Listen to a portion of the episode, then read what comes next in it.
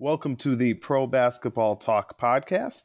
I'm Dan Feldman. Very glad to be joined today by Noah Levick of NBC Sports Philadelphia. Noah, thanks for coming on. I think it's been about uh, two months since we did this last. Ben Simmons is still on the 76ers. And, and so that means, uh, you know, there, there's more issues to cover with it. And I, I think we got to start off with two uh, very, very important questions. Uh, the first one Do we have any clarity yet on what Joel Embiid meant. Uh, did he say, I don't care about that man, or I don't care uh, uh, about that comma man? disappointed that he hasn't bought back in yet at this point with the way At this point, I don't care about that man, honestly. He does whatever he wants. Uh, you know, that's not my job. So it's funny, there was actually uh, a little dialogue about that in the media room amongst us beat reporters, and we thought there was no comma. We thought it was, I don't care about that man. Uh, regardless, the sentiment for a while uh, from Joel Embiid was pretty consistent that he's not there to babysit, he cares most about the players on the team, et cetera, et cetera.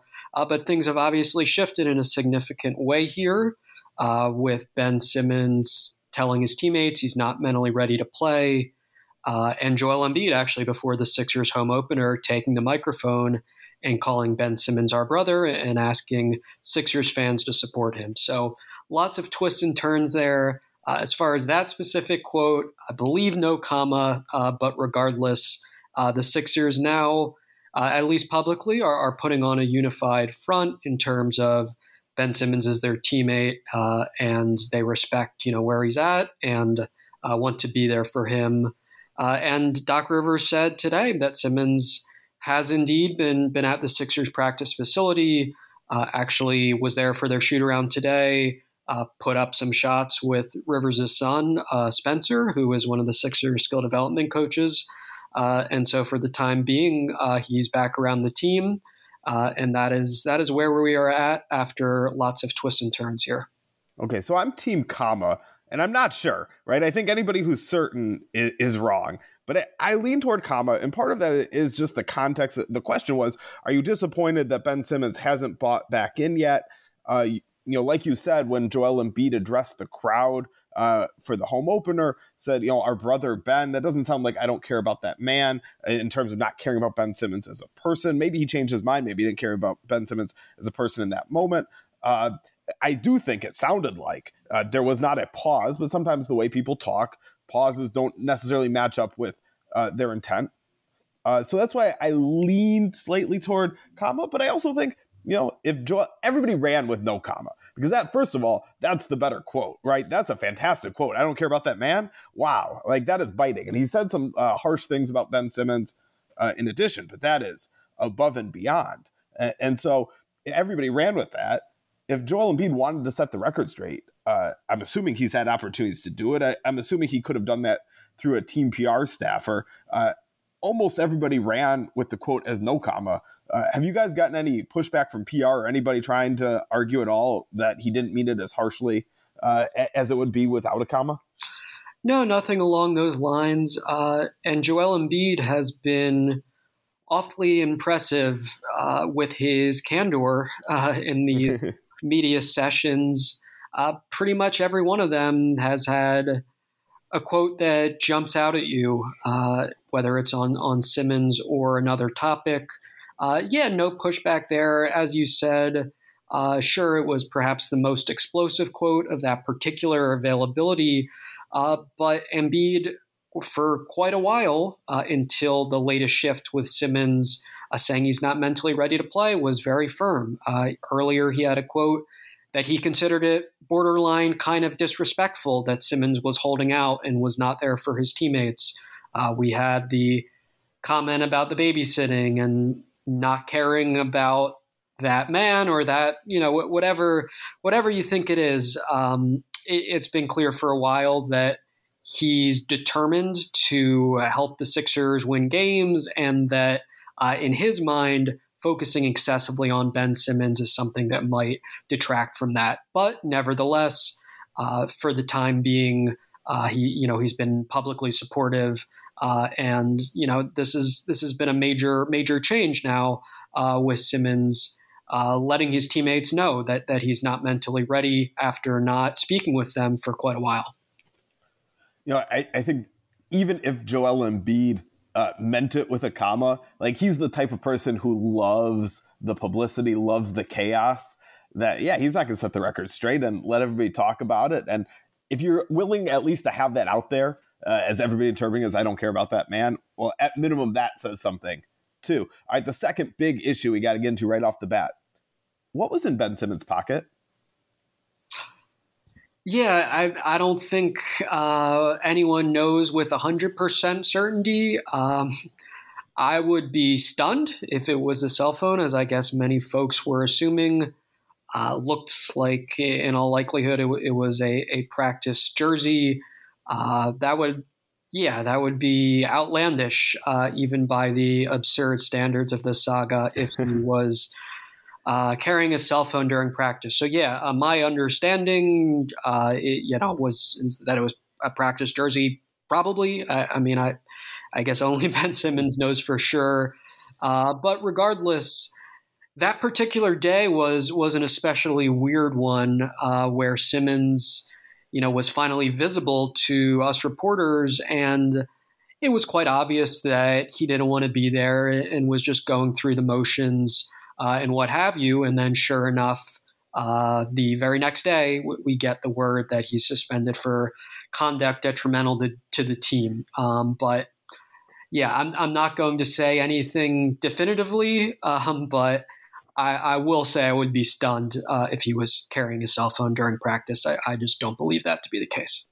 So I also don't think it was a cell phone. I, I think there's an, some angles you can see. It's just interesting to me that we've had, you know, a week plus to to get to the bottom of some of these very important issues of, you know, was there a comma? What, what was in his pocket? And we still don't know. There's so much confusion uh, around this whole situation. Justin and so good. Thousands of summer deals at your Nordstrom Rack store. Save up to 60% on new arrivals from Vince, Rag & Bone, Adidas, Joe's, Marc Jacobs, and more. Great brands, great prices every day at Nordstrom Rack. But hurry for first dibs. Get your summer favorites up to 60% off at Nordstrom Rack today. Great brands, great prices. That's why you rack. Dietz and Watson's been making meats and cheeses the right way since forever. What's that mean? It means never cutting corners, ever. It means cooking, not processing. It means our Virginia brand ham that's cooked to perfection, then twice baked to layer the flavors. It takes more time, but you can taste the difference. We come to work every day to do it the right way, even if it's the hard way. Because if it's not right for us, it's not right for you. Dietz and Watson, it's a family thing since 1939. For 25 years, Mike's has been making lemonade the hard way. Mike's Hard Lemonade. Hard days deserve a hard lemonade. Mike's is hard, so is prison. Don't drive drunk. Premium all beverage with flavors. All registered trademarks used under license by Mike's Hard Lemonade Company, Chicago, Illinois. Uh, a lot of my confusion now that we get into a little bit more of the meat of the issue. Uh, you've mentioned it a couple times. Ben Simmons told the team he's not mentally ready to play. We've hit an era, and I think this is largely for the better, right? Uh, Kevin Love, DeMar DeRozan, uh, I think were very widely praised for coming out about their mental health struggles. Uh, I think they were especially uh, widely praised among, uh, you know, the NBA Twitter, progressive NBA fan demographic. Even in that group, I don't think Ben Simmons is getting the same treatment. I think people are still mocking him. I think he he's still a joke to a lot of people. I think his uh, refusal to three, shoot three pointers, uh, w- which I, I, think is probably tied to a, a mental block there. Uh, not that's not just that, but that I think that's part of it. Like he gets made fun of. Why is Ben Simmons treated so differently than Kevin Love, DeMar DeRozan, and other players who've who've come out and uh, been varying degrees of open about their mental health struggles? Yeah, it's un, it's unfortunate. I, I think the context is unique uh, because the way that Simmons and, and, his camp at Clutch Sports have handled a lot of this has rubbed many Sixers fans the wrong way and uh, has just frankly irritated a lot of people just in terms of the basketball side of it. Uh, and I, I, think probably a lot of folks do have trouble making that distinction between okay, you know, this is frustrating as a Sixers fan that he's held out and that he hasn't developed his game offensively the way we would have liked, et cetera, et cetera.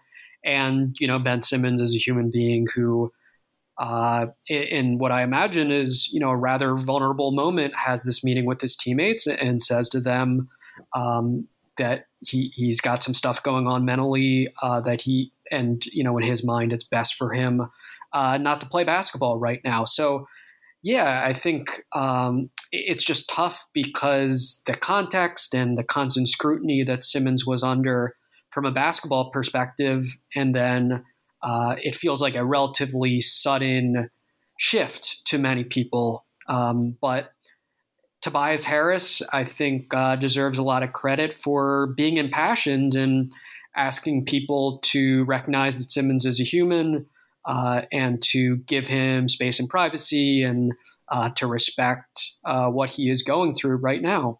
Uh, and, you know, it, it, doesn't, I guess, get brought up a lot with Simmons, but it's unfortunate here, too, that uh, he had some public family stuff that I'm sure was very difficult for, for any person to go through uh, late last season. and you know, there, there's a lot of things about him besides the holdout and besides not shooting threes and passing up a dunk and all of that uh, that comprises him as a person. So, uh, yeah, you would you would love for for folks to recognize that. But on the other hand, I can understand that being especially difficult to reconcile, um, just given the spotlight that's been on Simmons, the basketball player, uh, for so long here as this saga has has really dragged on and on my theory of, of, why Simmons gets treated differently, and it's not just one thing, but I think one of the prevailing things is that people see his uh, mental health issues as very directly tied to his his playing of basketball. They see him not shooting three pointers. There was the report that some of his teammates uh, suspected that he faked uh, faked uh, coming into close contact with a team masseuse who had an inconclusive coronavirus test because he didn't want to play game seven against the Hawks, and that would be his way out. Like, I, I think people view these mental uh, uh health challenges as directly tied to basketball. And you make a great point. There's other things going on in his life. Maybe it is directly tied to basketball. Maybe it's not. He hasn't talked about it. He doesn't have to talk about it. Um, but I, I think there's just this overarching uh, belief that that it's tied to basketball and and maybe even more so tied to his trade request. And that's where I, I think it gets into uncomfortable territory. I mean, uh, I don't know what else, the 76ers were supposed to do once Ben Simmons said, you know, he's not mentally ready to play other than, okay, we'll support you. We'll get you the help you need. We're, you know, we're, we're going to stop finding you. I think was a big development. But these, they're all degrees, right? Like there's somebody, there's some, uh, there could be somebody who's, you know, dealing with things uh, uh, inside their job as a basketball player, outside their job as a basketball player, um, you know, uh, things that I think people, um, you know, tie to mental health in, in terms of uh, depression, anxiety, some of those things. And also, if there's somebody who just doesn't want to play for their team anymore, if they feel like that's not the best place for them, well, that's a mental thing too, right? Ben Simmons, aside from his back injury, which we can talk about a little more, but it's not like he's physically unable to play for the 76ers. He, he's made a choice. He doesn't want to play for the 76ers. That's a mental thing. So if he described that as mentally unready to play, like how can anybody tell what degree that is? Is this the path that anybody requesting a trade uh, uses going forward? Because it it's, can be true. It could be other things like you know is, is that abusing the system is that the system working how it should i there's so many complexities with this i, I don't know what to make of it uh, do you have a sense of how we should be viewing uh, that aspect of it yeah, I think for sure uh, there's some subjectivity here that wouldn't exist with a physical injury. I mean, just m- my personal stance on it would be it, it's probably most prudent to lean on the side of trusting the word of someone who says that they're facing men- mental obstacles of some kind. Uh, I just don't think the precedent is great there if uh, the first instinct is disbelief and believe you know just just being suspect that someone might be using such a claim to game the system or whatever.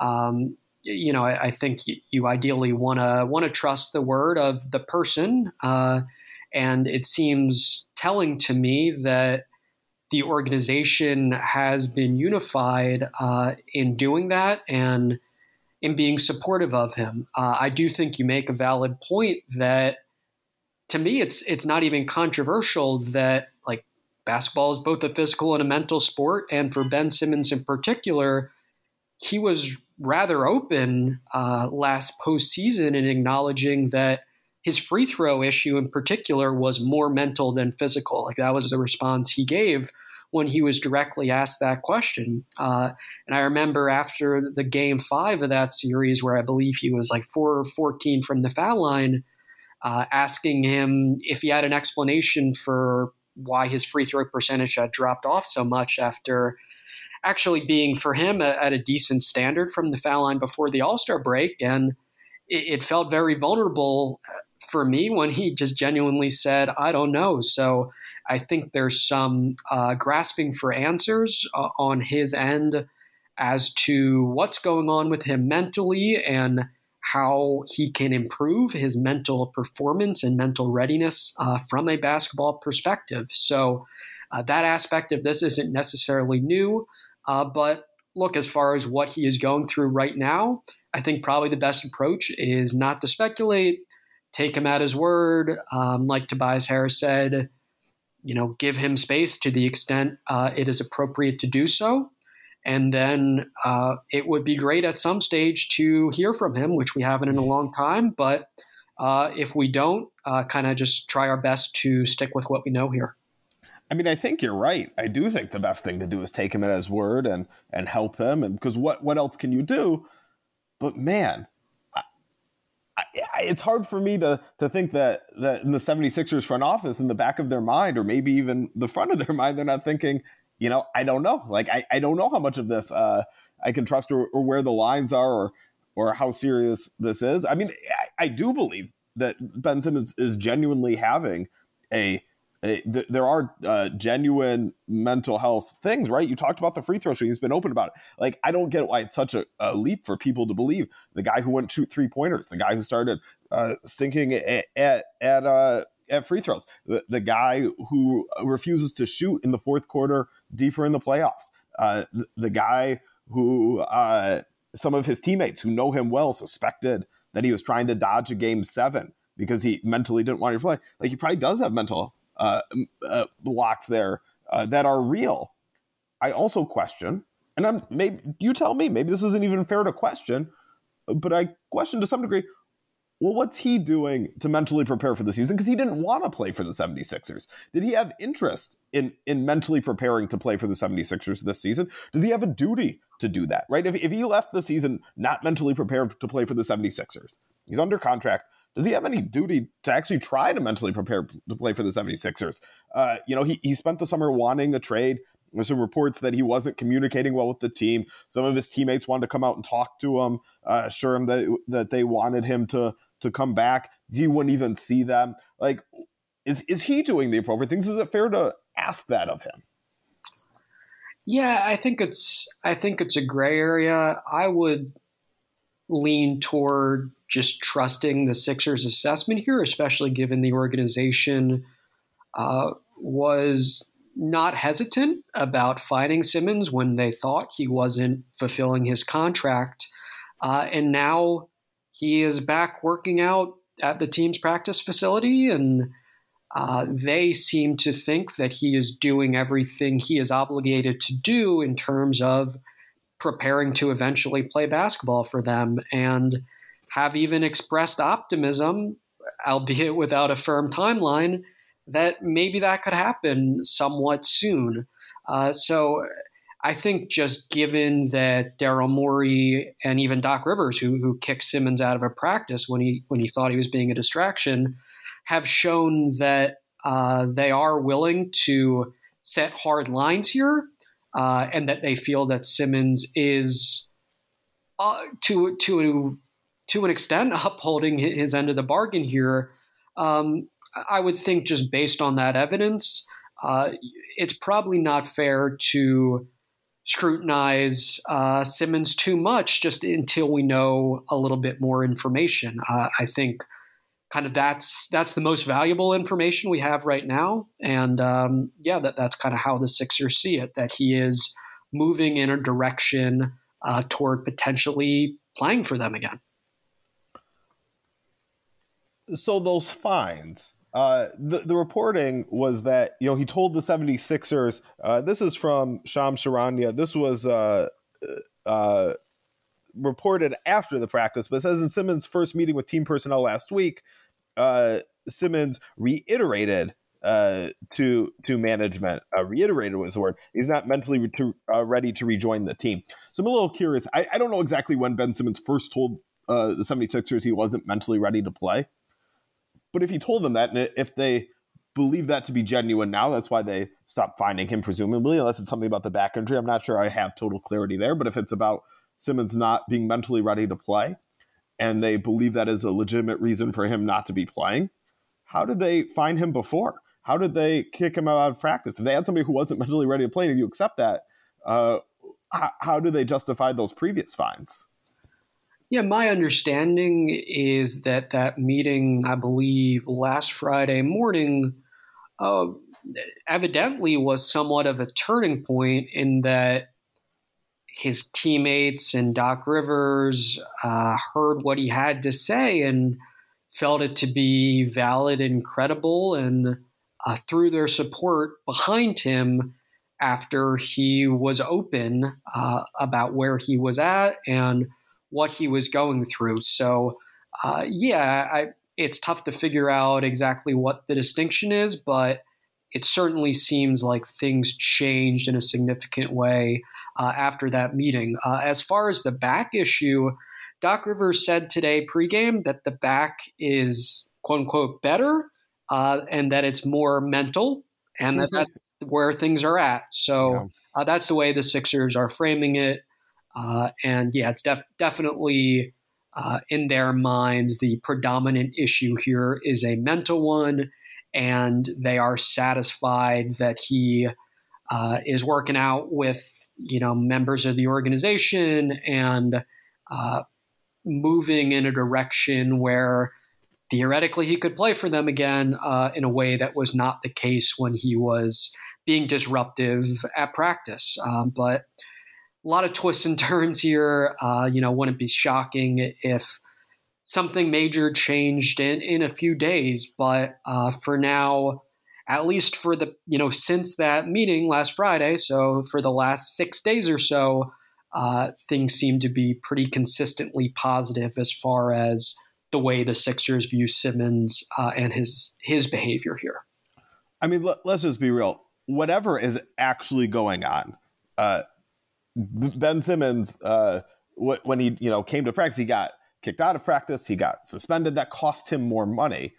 As long as he indicates that he's trying to progress toward playing, whether it's legitimate or not, and I'm not making any judgment on whether it is or isn't, but as long as he's indicating that, but continues to say he's not mentally ready to play, that's his way of avoiding fines and not having to play for the 76ers, right? Like, how do we gauge whether progress is real? Yeah, I'm not sure there's a great answer to that. And I also think it is worth noting uh, for the Sixers, eh, at least on paper, it's advantageous for it to be out there publicly that, hey, it's not so uh, ludicrous to think that Simmons might play for us again. Uh, just if you're looking at things from a leverage, trade, trade value standpoint, uh, that particular line is, I think, preferable to one in which Simmons is showing up to practice and being a distraction and being disruptive to the team. So, uh, reason for skepticism perhaps there on multiple fronts, but yeah, as discussed earlier, at least uh, from the standpoint of mental wellness, uh, I just think uh, it's an area where unless or until more information presents itself, uh, the skepticism probably isn't well placed there in particular. Yeah. Yeah. Where do you think this goes? Do you think he's going to play for the Sixers again? Uh, yeah, I mean, I'd, I'd, be lying if I gave a confident answer to that question. Uh, it's tricky. Uh, yeah, a few a few reporters were kind of discussing something along these lines tonight. It feels very 50-50ish to me right now. yeah, uh, that's see that's why I mm. set you up to answer it and I didn't give my own answer. Yeah. I'm also at, about 50-50 and so let's put the pressure on you. Yeah, 50-50 um, and uh, yeah, you know, and and that might change dramatically if you ask me in a few days. Uh, some some a dynamic here that I think just always weighs in the back of my mind is the idea of him like playing in front of Philadelphia fans again, Oof. and and that has always just been so difficult to envision, uh, just because there's been so much venom there and and so much profound disappointment and and as you expressed earlier, I, I do think it's fair to characterize um, a large chunk of the fan base as, as being skeptical of the mental readiness um, dynamic here. So, man, that part's hard to believe, mm-hmm. but uh, maybe some scenario where uh, he gets rolling on the road. You know, they have a long road trip coming up in February. Uh, maybe that is a, a, little easier to imagine. Uh, but yeah, you know, I, I'm not. I'm not going to um, lie and lie and say I have a great gauge on that likelihood, uh, and it doesn't seem like the organization or, or maybe even Simmons himself uh, does right now either. Uh, so yeah, as of as of today, uh, I'll put it at a pure 50-50. February. Wow, that's uh cuz I mean, how long can the 76ers go like this? Like what what's the next what's the next turning point? I mean, maybe maybe we could just have this weird in between until February of, you know, he's practicing sometimes. He says he's not mentally ready to play. We believe he's working on it. We're not finding him. We're trying to help him. And when he's ready, he's ready. And we're looking for a trade. Maybe maybe we can just do this for months. Uh, I don't know. That seems strange. I, I guess as I talk it out, I don't know why we can't. Yeah, I mean, relative to the hubbub and, and, chaos that preceded it, the past six days or week or so has been kind of calm on the Simmons front. And as we've discussed, like, there, there's only so many ways you can probe appropriately until into his mental readiness, especially since Simmons himself is not available to the media. Uh, and I, I don't sense that his teammates have great insight into that particular question either. I think as far as a key date, like obviously December 15th, uh, you know, when a, a, bunch more players will be eligible to be traded, uh, that's one that stands out. And then after that, you got the NBA trade deadline.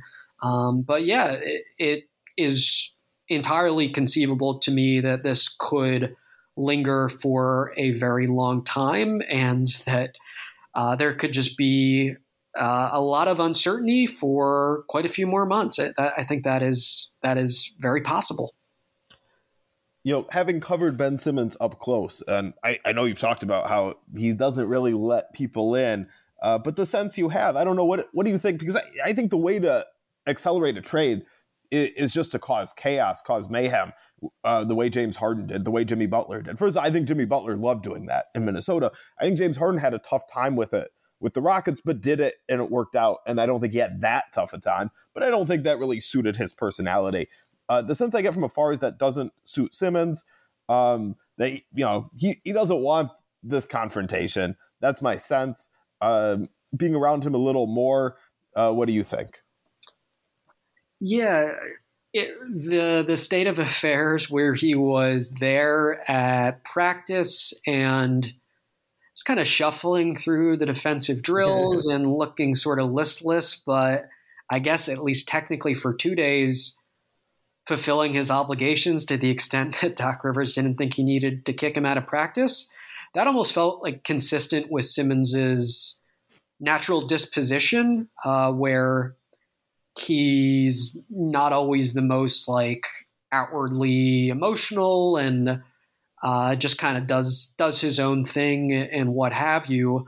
Uh, and yeah, it, when we got the news that uh, he he had been suspended for a game, um, that didn't feel consistent with his character, and uh, I did wonder if he was going down that route, whether he would really be able to stick with it for a sustained period of time.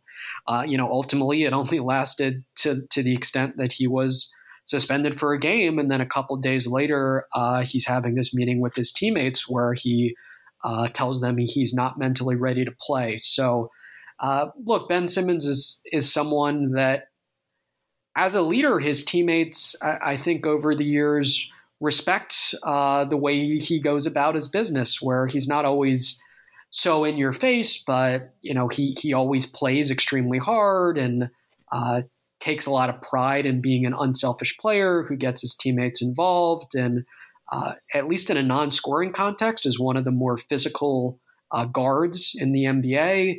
Uh, so there are a lot of positive qualities he brings to a table to the table uh, as a player when he's engaged. Um, but the fundamental truth here is he wasn't engaged uh, and the lack of engagement really wasn't sufficient uh, to cause that much of a disruption.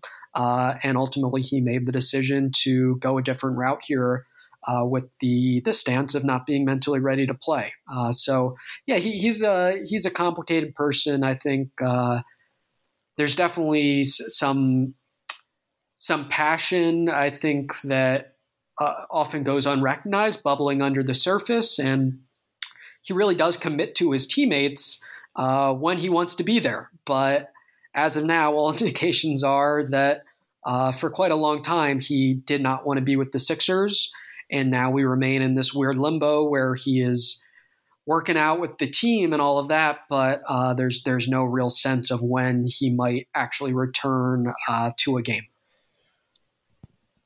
Do you think he'll ever want to play for the 76ers again? As opposed to, you know, we put it at around 50 50 that he'll play for them.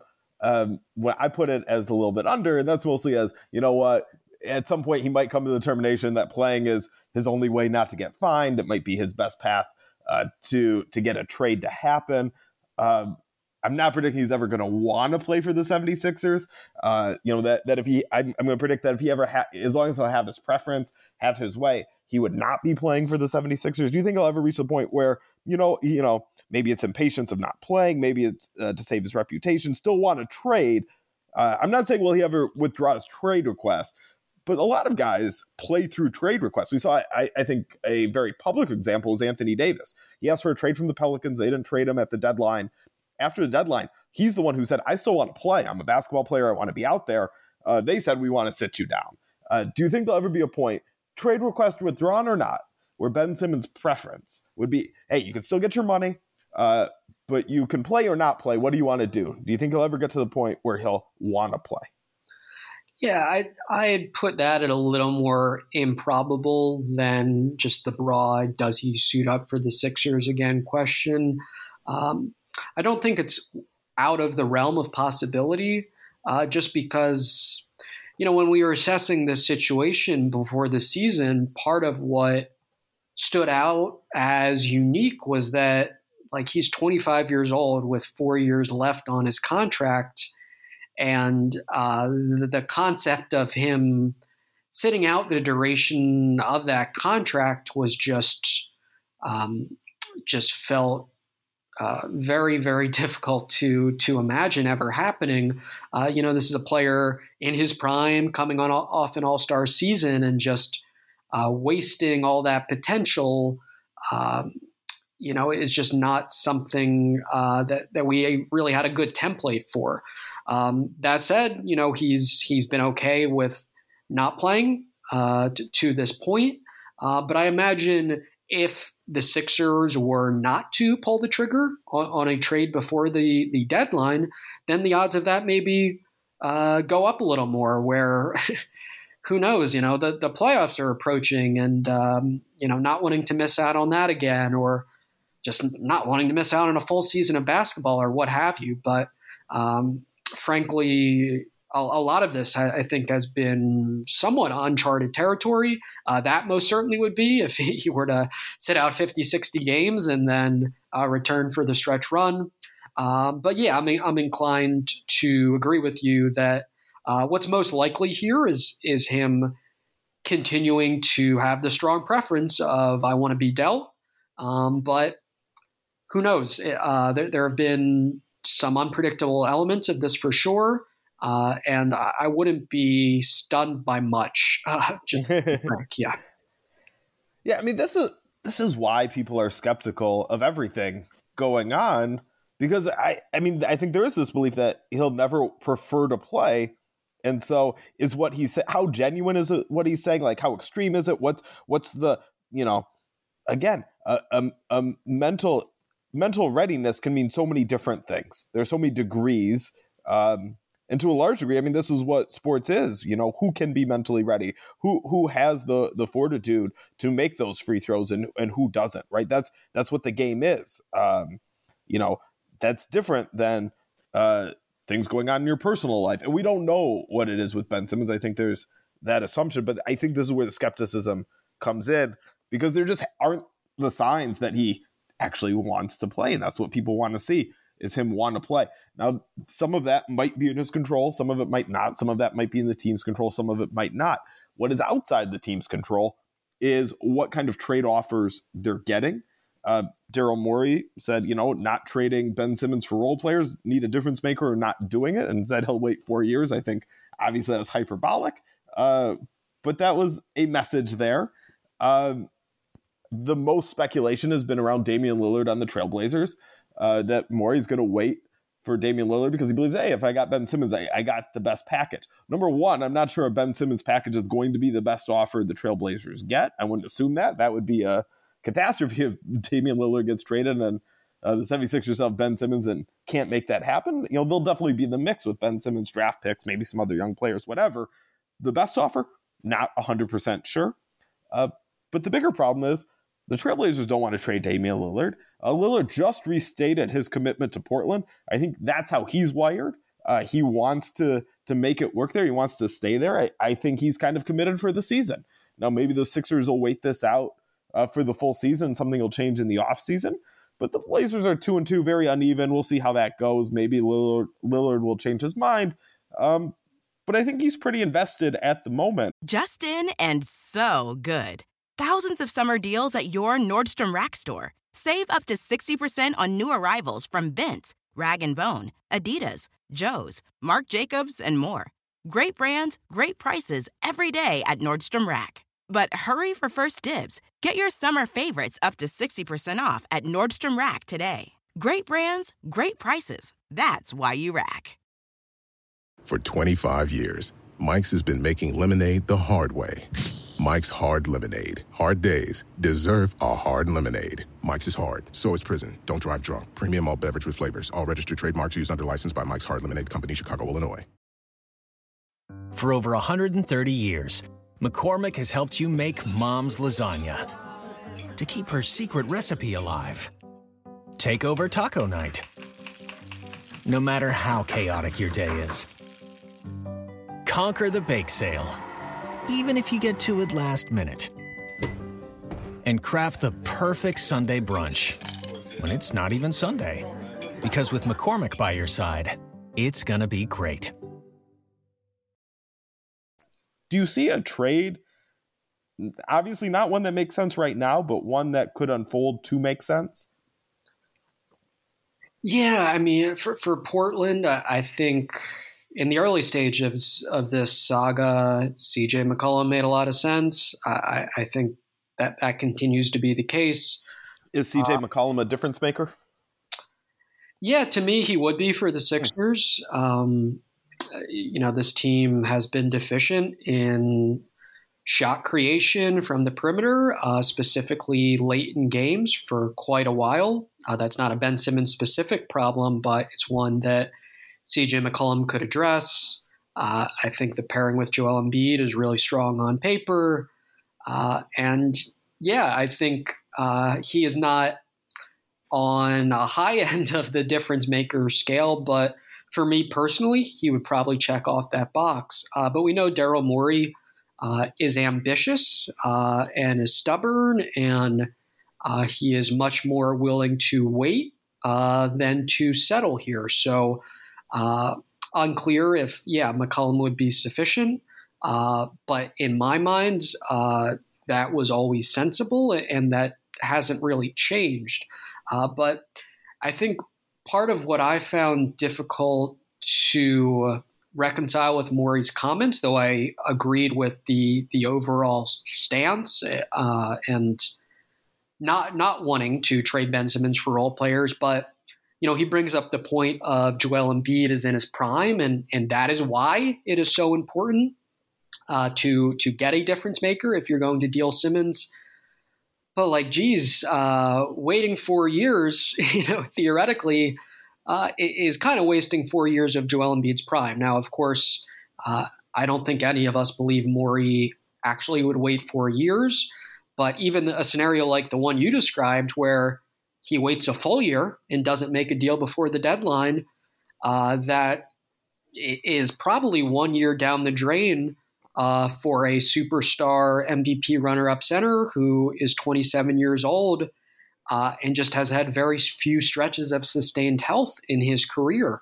Uh, so there's, in my mind, some urgency because of who Joel Embiid is and the fact that he's in his prime and has just become such a great player.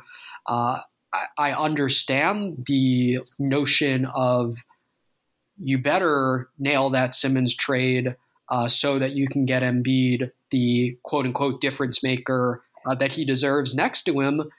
But I also think like the Sixers aren't working on an infinite clock here, uh, and the timeline that you have to do that deal, uh, it's not four years. you got you got to do it before then, uh, and uh, the the underlying point of you don't want to waste Embiid's prime, uh, I, I, think it's a nuanced one where there's some, there's got to be some some degree of time urgency, at least to the extent uh, that you're not going to just sit for four years. I agree hundred percent. You you cannot assume that Joel Embiid is going to remain healthy uh, forever. Uh, his there's there's a lot of reasons to believe his his clock for his remaining prime uh, is ticking away faster than it would for uh, another player of his age and his ability because of his injury history. And so, yeah, I think there does need to be that urgency. Uh, Embiid is showing that urgency. He's playing through uh, a knee injury. He told Ramona Shelburne that he couldn't walk for two days uh, after the season opener, even though he played his second game uh, less than 46 hours later. So obviously a little bit of hyperbole there. I don't think Joel Embiid uh, minds people really looking at him as uh, putting the franchise on his back, doing all he can. Like he wants that the reputation that comes with playing hurt. I believe the injury is real, of course, uh, but maybe uh, trying to frame it a, a, certain way to to get the very most credit. In addition. Um, one of the reasons is I think he wants to win MVP. He's talked a lot about winning MVP. Uh, he, he seems to care about it. He might have won it last year uh, if he stayed healthy, played enough games. Might not want that uh, argument working against him this year. Uh, also talking well, he's doing it because the team doesn't have Simmons and needs him more. And I mean, you can see that uh, he he is responsible for for more offensive creation than he would be otherwise. Um, what what do you make of of Embiid's health? Of, of why he's playing through this? Is this good for the team? Is this just hey, if if Embiid wants to play, he's going to play. Is uh, what do you what do you make of it? Yeah, it's always been a, a really tricky balance with him. And when, back in the day when when Brett Brown was the Sixers head coach, uh, he often stressed this concept of landing the plane and, and arriving at the playoffs in peak health and in peak rhythm uh, as being the top priority. Uh, and in my mind, that's still a good value to have with Joel Embiid. Like you do uh, worry a little, I think, uh, seeing him grit through knee soreness in early season games that are relatively meaningless. Um, but I don't think uh, that particular comment he made to um, Ramona Shelburne is one that should uh, lead to a, a, massive level of concern. Uh, he you know, was, was at shoot around, you know, the Friday morning of that game. He looked just fine warming up before the game. Uh, yes, he's he's dealing with knee soreness, uh, but he's playing. He's still playing at a very high level. Uh, so uh, there's there's definitely an element of of drama there um, that I think uh, perhaps does not reflect the reality of the extent um, of of this particular injury. Um, but yeah, his health is always paramount for the Sixers. Uh, and I think it's admirable that he wants to grit through. And he, he, said tonight, like his goal every single year has been to play more games than the year prior uh, and to be there for his team. And, and, you know, he obviously wants to be the leader of this team and sees himself as the face of the franchise after after getting a supermax extension this offseason. Um, but there's got to be some element of balance. Uh, I think the Sixers recognize that. Uh, and you would hope that they don't do anything rash uh, as far as allowing him to play when it, when it's not wise to do so. But I, I, don't see any indication that that has really been the case to an alarming level yet. Uh, certainly suboptimal that he had a knee, knee collision in literally the first quarter of the first game of this season. Uh, but he seems to be okay, if not 100% from a health standpoint uh, as things stand. Hey, did his uh, opening night comment of, you know, uh, show support to our brother Ben because he's our brother, whatever, th- do you think that had any effect uh, on the fans there? I think people did. Yeah, people were a little taken aback, didn't know how to take it.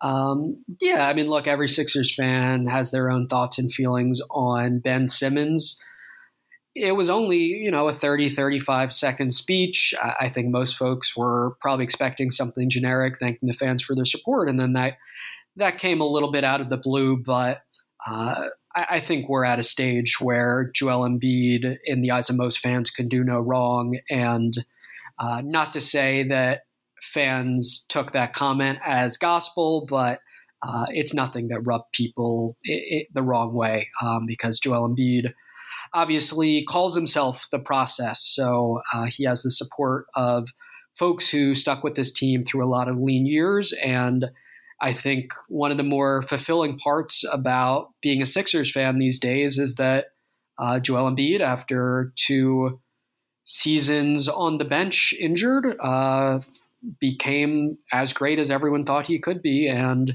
uh, is now a legit MVP contender. So, no, he's beloved by Sixers fans. There have been a few ups and downs, but uh, I don't think that speech um, was anything that was viewed in a strongly negative way by by most fans. Yeah, I didn't quite mean it uh, that way uh, about uh, it being taken negatively, but is he beloved enough that any 76ers fans are going to listen to him and support Ben Simmons uh, if Ben Simmons ever shows up to a 76ers game again uh, as a 76er and, and, cheer him instead of boo him? There are any fans uh, that behind him be that, that they're taking that directive? Maybe a small chunk, but I wouldn't say the majority. Uh, you still hear even with even with Simmons's absence, you still hear negative chants about him at, at these home games, and uh, the prevailing feeling still seems to be he does not want to be here, and we most definitely do not want him. So yeah, I don't think Joel Embiid uh, is going to be overwhelmingly persuasive on that front, but uh, he do, does have a lot of loyal followers, so I'm sure a small percentage uh, are on board with whatever he says. Yeah. So what's the next shoe to drop?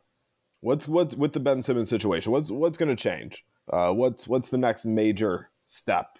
Uh, and you know what? I'll I'll even give you the option if you think we're doing this until February with no major step, that can count too.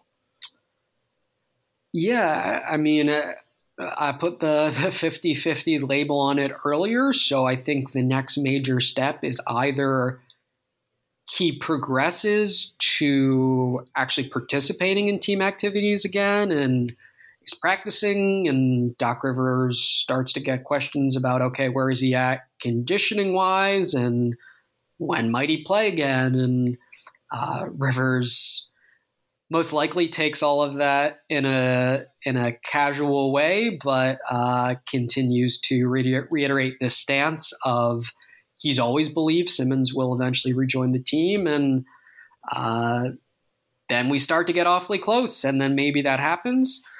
So that's door one, and then I think uh, door two is that come December fifteenth, Daryl Morey really escalates uh, some of these trade conversations and reopens discussions that that had been on hold and uh, finds that difference maker he's looking for.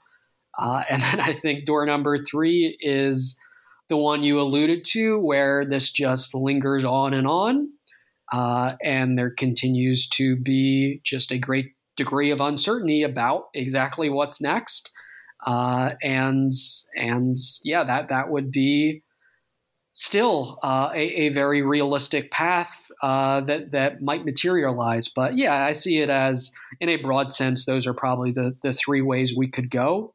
Uh, and again, the sense is that that first option uh, is getting more and more likely because you think, okay, Simmons is willing to be working with you know Sixers assistant coaches and and at the team's practice facility again.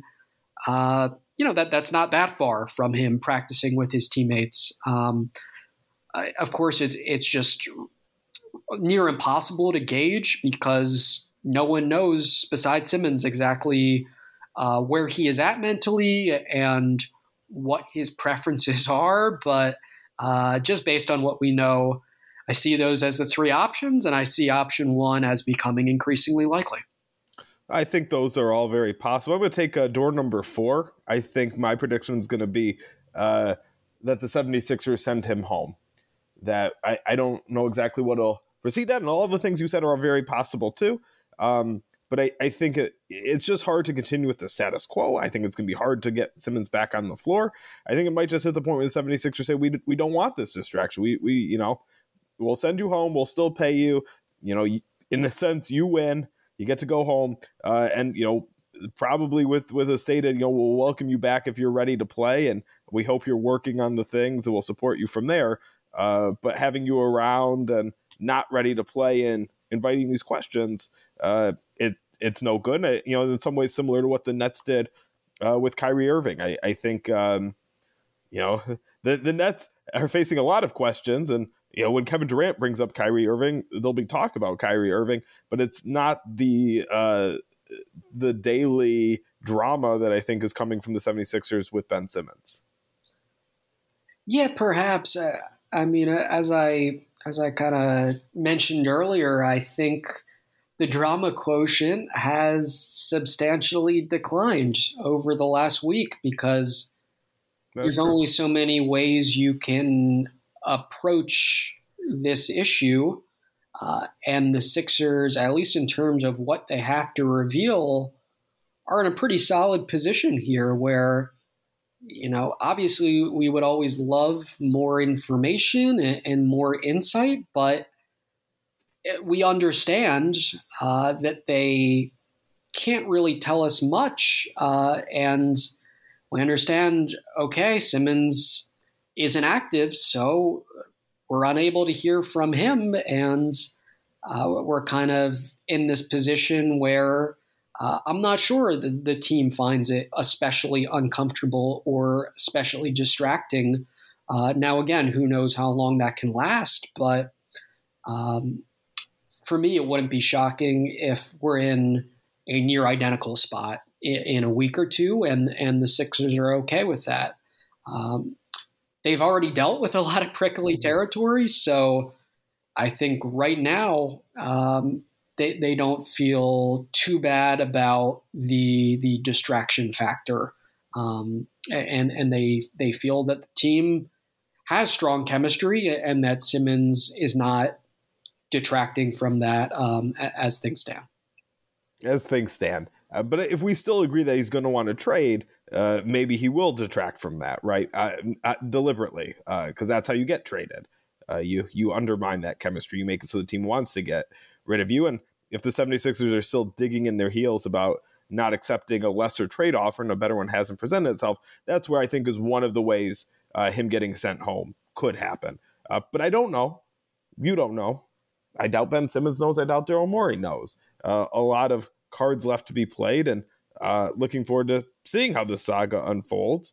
Uh, the main way I'm going to do it is read your work at NBC Sports Philadelphia. Follow you on Twitter at Noah Levick, L E V I C K.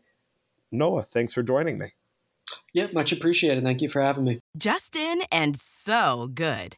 thousands of summer deals at your Nordstrom Rack store. Save up to 60% on new arrivals from Vince, Rag & Bone, Adidas, Joe's, Marc Jacobs, and more.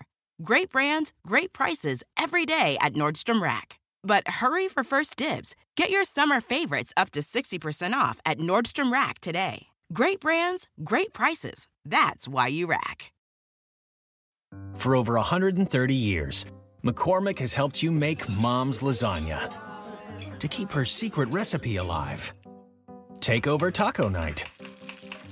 No matter how chaotic your day is, conquer the bake sale, even if you get to it last minute. And craft the perfect Sunday brunch when it's not even Sunday. Because with McCormick by your side, it's gonna be great.